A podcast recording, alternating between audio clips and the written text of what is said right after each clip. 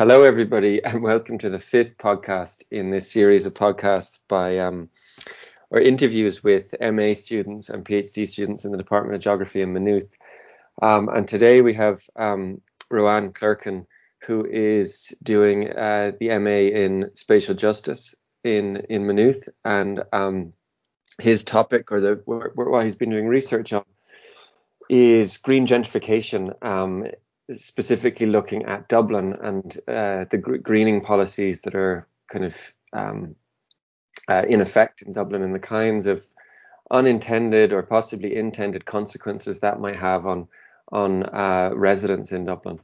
So, Rowan, uh, welcome, um, and um, I'm glad you, you can talk to us about this important work. And maybe you could just start by saying something about how you got interested in or what drew you to the, the, the topic in the first place.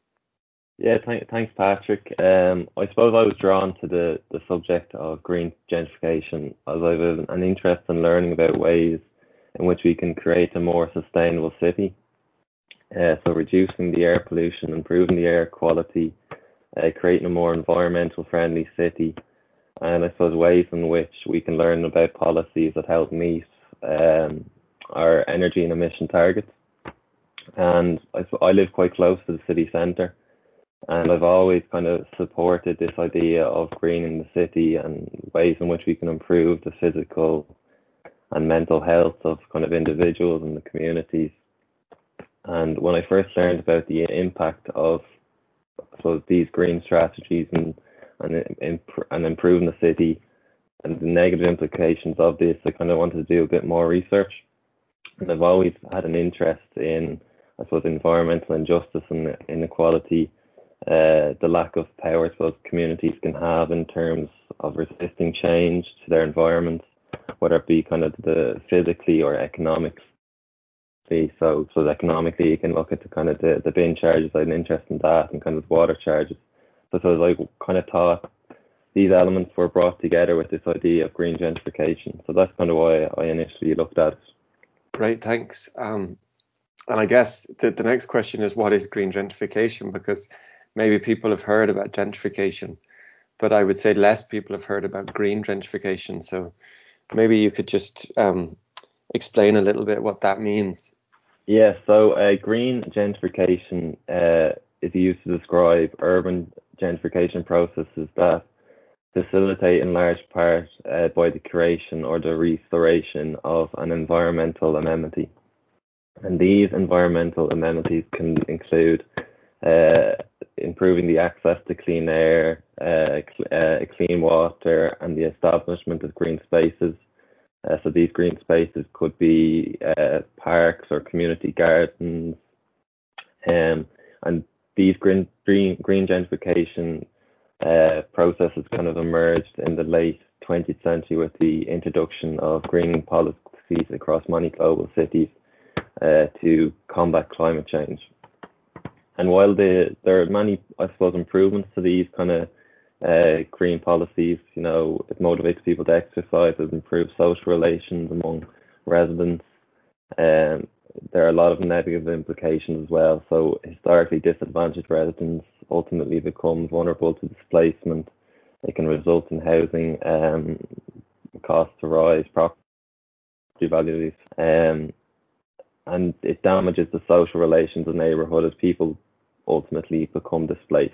So chronic, chronically stressed, uh, it increases chronic stress and has negative uh, implications on uh, the kind of the long-term residents who are living in the area and there. So it has negative implications on their mental health. Yeah, and I, I guess it's that thing that you know it seems on the surface, you know that that policies that are aimed to sort of make the city greener whether it's a park or whether it's um like you say some kind of um you know restoration of a wetland or growing trees or all those things seem kind of nice and positive and benign. Um, and as you said since the 90s cities have been you know a lot of cities have been trying to develop these but the kind of underbelly of that or not even the underbelly the less well documented the less well covered uh, you know social aspects of that is the kinds of effects it has on land value and and rent and, and house prices and so on, which displaces people. And um, I wonder, you know, if you could say maybe what some of the challenges are in in even researching green, green gentrification, because I guess it's one thing to be able to like document, you know, a park being put in place. You know, it's it's you know it's, it's something that's done and it's it's kind of in a bit of an event. It's got a kind of a beginning, a middle, and an end. But maybe there's there's something about the the kind of effects in terms of the green green gentrification effects that are maybe harder to see or harder to to research. Um, yeah, like I mean, I suppose that was a huge challenge that I kind of found when I was doing a lot of this research on the greening policies that I'll talk about now in a second. Um, because it's this idea that gentrification, it it it mightn't happen uh really quickly, it, or it might happen slowly, and there's different variations, and there's a lot of factors that influence whether one area becomes more green gentrified than another. Um, and it's it's it's it's not a, it's not simple not simple to identify areas that have become um, green gen uh, that have been in, impacted by green gentrification. Uh, I mean, as well, you have the massive crisis in, in Dublin as well of a of a housing crisis that it's it's it's it's very difficult, I suppose, to to to link the two. Uh, but one thing I did find is when I was looking through the the policy, the green strategies and policies in Dublin, there's not a lot uh, there to protect residents. So if it's all right, I might I might go into those and discuss those. I suppose those policies. Yeah, absolutely, policies. absolutely. Go ahead. Uh, so yeah, these greening policies basically aim to improve the environmental uh, uh, quality as well as public health of a neighbourhood. Um, so the Dublin City Council is finding new ways, I suppose, to collaboratively deal with this challenge of climate change and the lack of housing. So they're they're basically regenerating the Dublin City region, and they published uh, uh, the they published Dublin City Council published its 2016 to 2022 development plan for Dublin City with a vision of creating a sustainable, resilient, and a Dublin based economy, while at the same time focusing on the environment and uh, equality. So this might this involve planting trees, re- regenerating parks, or building new parks, uh, providing small and large green spaces, and providing, I suppose, spaces for community gardens. Um, and the Dublin City Council, I suppose, recognises the benefits uh, and the need for a sustainable uh, city, uh, providing access, I suppose, or providing clean air and better water water quality. Uh, so this kind of this this um, development plan involved developing green infrastructure in urban areas that also led to, I suppose, improving community spirit and, and strengthening um, community relations. And these these policies benefited these ben- these um sorry I'll start again. These policies aimed to benefit both in the, the individual in the community and the community as a whole, both physically, uh, emotionally, uh, and improving the social, uh, economic, economic, I suppose, atmosphere within the city. Yeah. The, sorry, the Dublin City Council Development Plan set aims to ensure Dublin City is developed in an inclusive way which improves the quality of life for citizens while at the same time created a more attractive place to visit and work. So uh, a lot of their aim was trying to create a more attractive environment that I suppose that had the aim of creating uh, a more attractive place for investment and communities were had also more an active role in supporting and in, ma- and in managing this initiative, uh, Green Dublin City Response to Climate Crisis. Um, and another thing they kind of brought in was this idea of urban urban brace uh, urban nature based solutions. So as I said earlier, climate change is significantly impacting uh, the city of Dublin. Uh, you know, you can see this um, Dublin's uh, Dublin Bay's average sea level is rising much quicker than originally anticipated. Um, it has risen um, by twice the global average in the past 20 years the number of days uh, heavy rainfall has also increased. You know, there's extreme uh, flooding events in the capital over the past number of years. Uh, and there are several policies and action plans were put in place to uh, challenge, uh, I suppose, these environmental um, I suppose catastrophes, if you call them, um, and not just Dublin City Council, but also uh, the South uh, Dublin City Council, Fingal County Council, and Dún Laoghaire, Rathdown County Council developed a climate action plan uh, as a combined response, I suppose, to the uh, climate change in the Dublin region. And this put forward kind of measures to protect and manage uh, and restore natural and modified ecosystems. Um, so what some examples of these are kind of, I suppose, are rain gardens, um, which kind of reduce the spillage from kind of Victorian uh, sewers.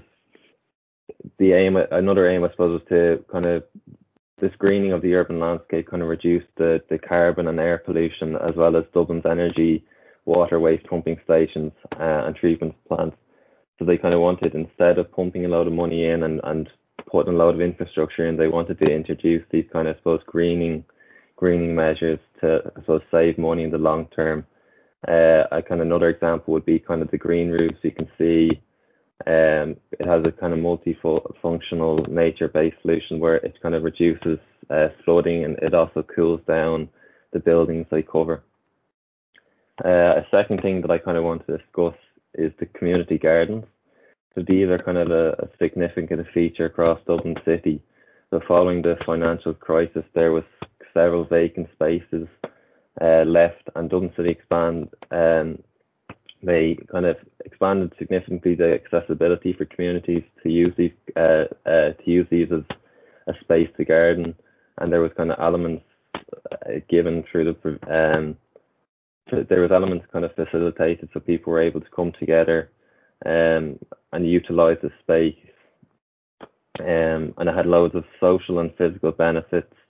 It increased biodiversity. Um, it uh, in, uh, increased the bioification of the soil, uh, reduced air pollution. Um, an example of one of these is uh, Weaver uh, Square Community Garden in the Liberties in Dublin 8. Um, and the aim of this uh, project was to utilise a vacant space and make it more appealing for future uh, future development, while also providing a focal point for meeting residents. So I suppose it goes back to this idea of creating a more attractive um, space in the community. Uh, were you going to go on and talk about a third? Because you'd mentioned the, the first was the kind of green infrastructures or nature-based solutions, and then yeah. community gardens, and then was there a third? I was just going to briefly talk about um, tree planting and, and parks. Okay, go for it, and then we can kind of come back and t- yeah. discuss those. Um, so over the past number of years, there has been several parks developed uh, in Dublin City. So Tolka Valley, Poppintree Park. Um, also, you kind of look at the kind of regener- or rejuvenation of historic uh, gardens and Georgian Squares in the city centre. Uh, so, uh, kind of Merrion Square, Sandymount Green, Mountjoy Square. Um, and it's not just, I suppose, the residents that live that live in close proximity to these um, the these gardens that have enjoyed the kind of regeneration of them. It's also kind of visitors and tourists too.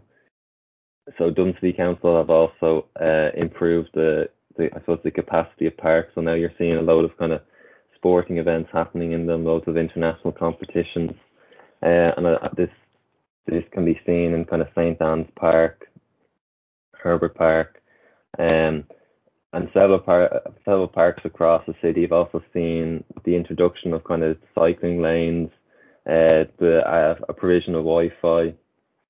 Um, so there's been a lot of done, I suppose, to improve and bring parks to. Um, there's been a lot done, I suppose, to improve the quality of parks in Dublin City.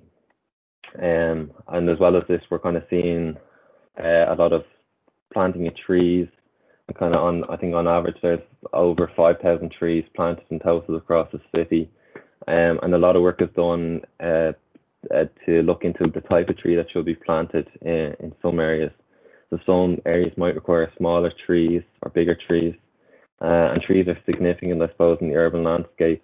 They improve people's health, the quality of air, the, they reduce, uh, they're like a natural flood defense, I suppose. They, they mask noise, um, and they promote a general sense of well-being, while at the same time they can add color and beauty and they also kind of reduce skin cancers. Um, so that's um, that, that's great. You know, it's it's really useful to identify those three different sort of types of green intervention: the green infrastructures, the community gardens, and the the kind of parks and, and tree planting. Um, and what you've kind of talked about there is is kind of what's positive about all those things, you know. And I guess that's through reading the the Dublin City Council uh, strategy document and, and and and other related documents. Um, but I guess if we're talking about green gentrification, what you know, what what are the kinds of you know potential implications of of, of some of these interventions and I guess the, the, the question at the heart of that is, you know, you mentioned community a lot. That you know that these interventions are, you know, to the benefit of the community. But you know, w- what communities will benefit, or you know, um, who are these interventions really for? Um, and I know that you know most of your work has been tr- doing an analysis of these documents, but maybe even from from what you know what's missing from those documents, um, you can you know make some make some kinds of comments on that? Yeah, like well, I suppose like these these large scale kind of greening projects of the city um, kind of have led to the marginalization or the displacement of, of, of particular groups. And like the, the developers of these, of, you know, the Dublin City Development Plan, you know, they didn't intend for this segregation, I suppose, or this displacement and marginalization to, to occur. But the, I suppose the, the question is, um, the kind of question that I suppose was looking at trying to, I suppose to answer is like who who is it that's benefiting from from the green city, uh, and like can these green cities have the kind of positive implications that they are intended to, um, kind of creating a healthy, healthy, healthy kind of community, and I suppose this this this is something I think it was Professor Isabel and Anguelovski, and, and, and she kind of worked with James Connolly and this would they kind of looked to can green cities be healthy while at the same time not resulting in this marginalization. Well, I I know that you can't um, you can't say a lot about the kinds of uh, effects of these greening policies or strategies that you've just outlined that Dublin City Council are are looking to implement uh, you know, because it's maybe too early, and also because you haven't had a chance to do any, you know, real field work. But maybe you could say something about the experiences in other cities and the kinds of work that's been done around green gentrification that might help us, you know, possibly at least identify some of the, you know, potential negative consequences that might come about because of these policies. Yeah, and I think it's it's important to note that the developers of these green strategies and policies didn't intend for the marginalisation and displacement of groups. Um, but kind of the main question I want to kind of ask is like who who is it that ultimately benefits from the green city, and who has the I suppose the right uh, in a way to live in a more healthy neighbourhood that has kind of plentiful green spaces. And uh, kind of the, the key scholar that I came across was uh, Professor Isabella Anguelovski, she worked with James Connolly, so some of her work was done in, in Barcelona and the United States, and, and she also uh, did some research in, in, in Dublin 8 kind of on the liberties as well. And kind of the question that that she kind of poses is, um, you know, can green cities be healthy and uh, but at the same time not resulting in this displacement and, and, and marginalizations of uh, vulnerable groups, particularly the, the lower uh, income and working class and kind of she kind of noted that there's been a lot of work done on on the health benefits of green city on green cities. Uh, kind of the, the risk of cardiovascular uh, disease mortality is four percent lower uh, for residents that um, are exposed to green spaces in their place of residence. Um, but there's not a lot of research done, I suppose, on this kind of question of health inequity. And what this kind of refers to is the difference or disparity in health outcomes that is systematically um, affordable and unjust. So, like how these health resources, um, like the provision of green spaces, are unequally distributed between different groups. so what she kind of looked at in uh, kind of Los Angeles was who were the people that were living in close, uh, who were living closely to these green spaces. So she kind of found like two out of three kids uh, in Los Angeles weren't in walking distance of a green space. This was kind of 400 kind of meters. Uh, she also kind of looked at the race demographics. Um, she found that it was predominantly kind of white kids. Um, and she, I think it's also important to note that the, the, the the size of these green spaces is important to, uh, to understand the kind of I suppose the the green gentrification kind of happens for different reasons. Kind of it's kind of how these green spaces maintained will have a larger kind of influence on whether people might become displaced or whether sorry this kind of green gentrification process occurs. Uh, and there's a kind of I suppose this kind of massive dilemma of whether green spaces should be this kind of pristine, beautiful space, or should it be this kind of um, green space that kind of fulfills the narrative of residents that are living there? And I think that's something that is not in line with um, Dublin City Council's um, policies there, looking at more creating, I suppose, this kind of pristine green space and kind of what uh, Isabel Anguelovski has found that if you kind of develop these kind of more pristine green kind of uh, spaces, it has a larger it has a larger chance, I suppose, of green gentrification from from occurring.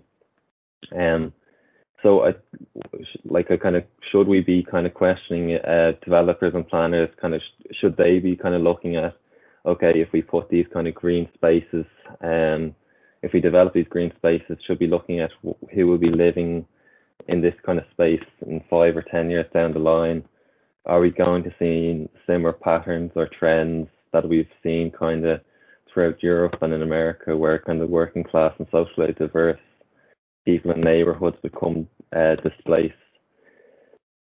Um, and is there kind of a danger of kind of this idea of pumping green spaces in, into the city and regenerating parks, I suppose, without thinking about the long term consequences? So I suppose that's something that um, that I kind of looked at um, and a lot of the literature on green gentrification looks at the uh, cultural, social changes and the demographic changes, uh, while also kind of considering how kind of real estate might be transformed and how neighborhoods are transform, transformed or rebranded uh, into these kind of uh, creative multicultural neighborhoods that upper that only kind of upper class and whiter residents can afford.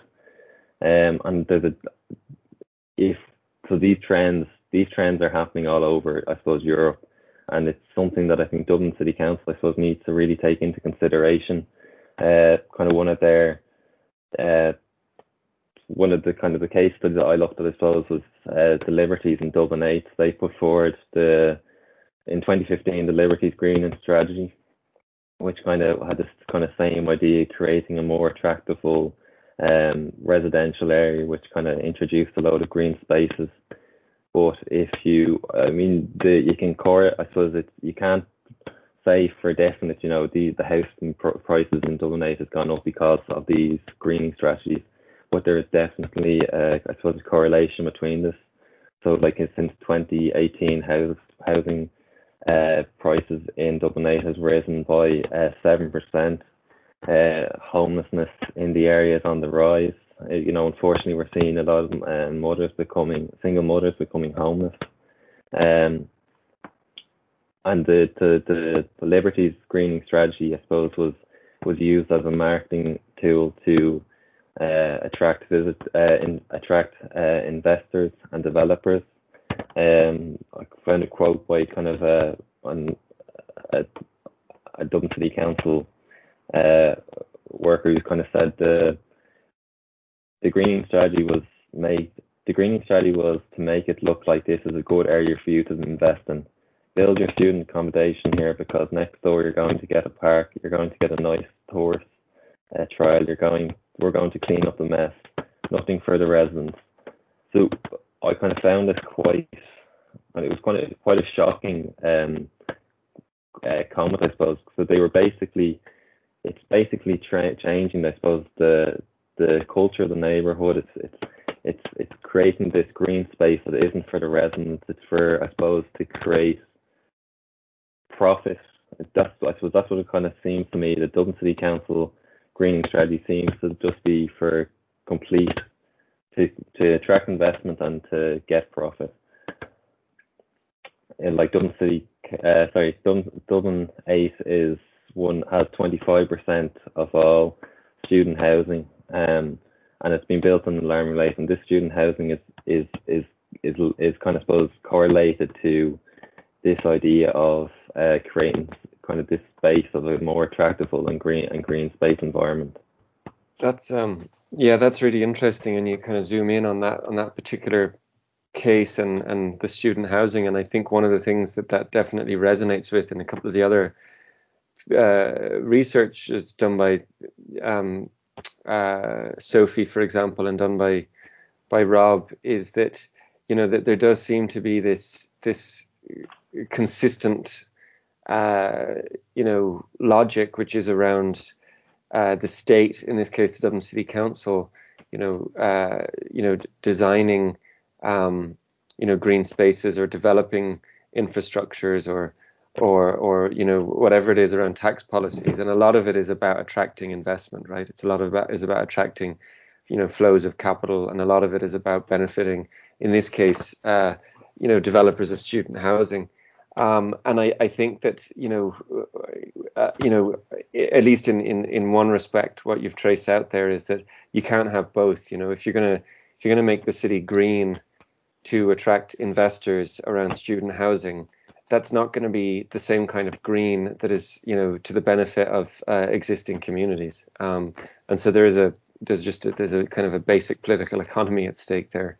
Um, I was wondering if you might just because we're kind of reaching the end, you could say something about how some of these critical scholars and I guess activists who've been trying to not just identify green gentrification but push back against it, some of the kinds of um, proposals they've made or any kind of examples that they've been able to describe that maybe offer a different way of thinking about greening the city because you know we want a greener city we want a more climate resilient city but we just we, we also want it to be equitable so i was wondering if you could just say something briefly about that to finish yeah i mean i suppose the the simplest solution would be you know introducing rent caps um, providing more um, affordable housing and, and social housing, but that doesn't seem, I suppose, to be the case at the moment. So we have to, I suppose, look at different ways to, to find solutions. Uh, so, like, is there a way to green a city and, and a neighbourhood without displacing its residents? And one of the kind of approaches I found that kind of looked at at, a, at this was this idea of a green enough approach that kind of disconnected uh, the kind of environmental cleanup from kind of this idea of a high-end residential and commercial development, and the the green enough, uh, a just green enough uh, strategy kind of focus is uh, explicitly on the on the social uh, justice and environmental goals, um, with with including kind of the the kind of local community, so the more community involvement approach, um, and like I suppose the, these are the people in the community that ultimately have been very impacted uh, by um, environmental disamenities. Um, so the, the goal of the the goal of this kind of approach is basically to to keep these environmental uh, amenity improvements in place while at the same time uh, not having the ne- ne- negative implications of them. Um, and that there was a there was this the just green enough approach was was a study that I suppose that was run across 10 cities uh, in the United States. Um, and it kind of looks at kind of approach calls for the creation of small parks, I suppose, and, and nearby affordable housing, and in order to reduce the chances of this phenomenon of green gentrification from taking place. Uh, and it, it looked so the the kind of the study basically looked to see if, if this kind of just green enough approach was a, a possible solution. Um, and uh, they kind of, I suppose, found that the, the function and location of parks can help explain whether uh, neighborhoods will, be impacted by green gentrification.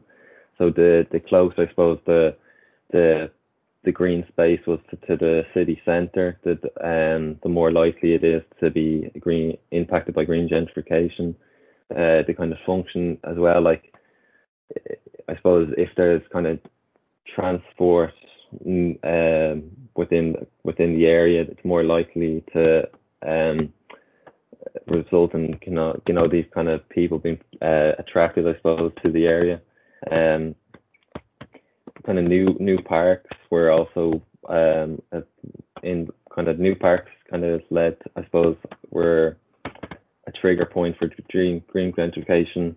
Um, and then there was differences, I suppose, to the new parks that were on the outskirts of the city again. So it goes back to this idea to the function and the location.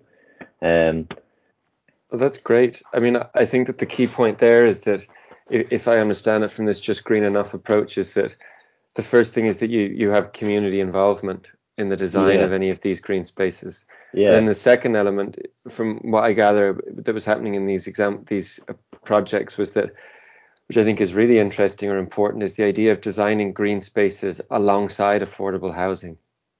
Yeah, um, which which relates to the kind of idea of, a, of, kind of a rent cap. If you have if you have housing that's built, um, you know, not yeah. for profit, but yeah, a kind of a uh, social housing and I think it's it's as well as it's a kind of this I kind of did the way forward kind of with this kind of green just green enough approach as, as well as kind of this idea of creating I suppose databases so they can model out and see okay this this area and you know if you look at Dublin 8 it's like literally in the city centre there's you know you have the you have the Luas line the more green spaces that you put into this area the more attractive and more uh, unaffordable, I suppose, housing prices in this area will become.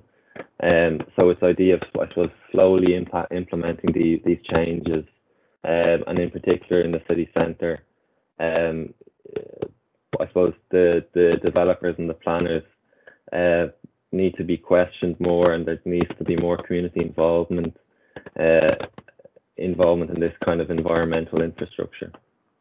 Yeah, um, absolutely. And I think the Liberties is a really good case where it seems the absolute inverse is happening. Like you say, I mean, the idea of trying to attract in investment and attract in, uh, you know, whether it's workers or students from outside the area, it's the absolute opposite of trying to develop green spaces that are for the existing residents. Um, and I, I, think it's it's it's you know that's of a piece with I guess uh, you know the development of Dublin over the last 20 years, at least 30 years.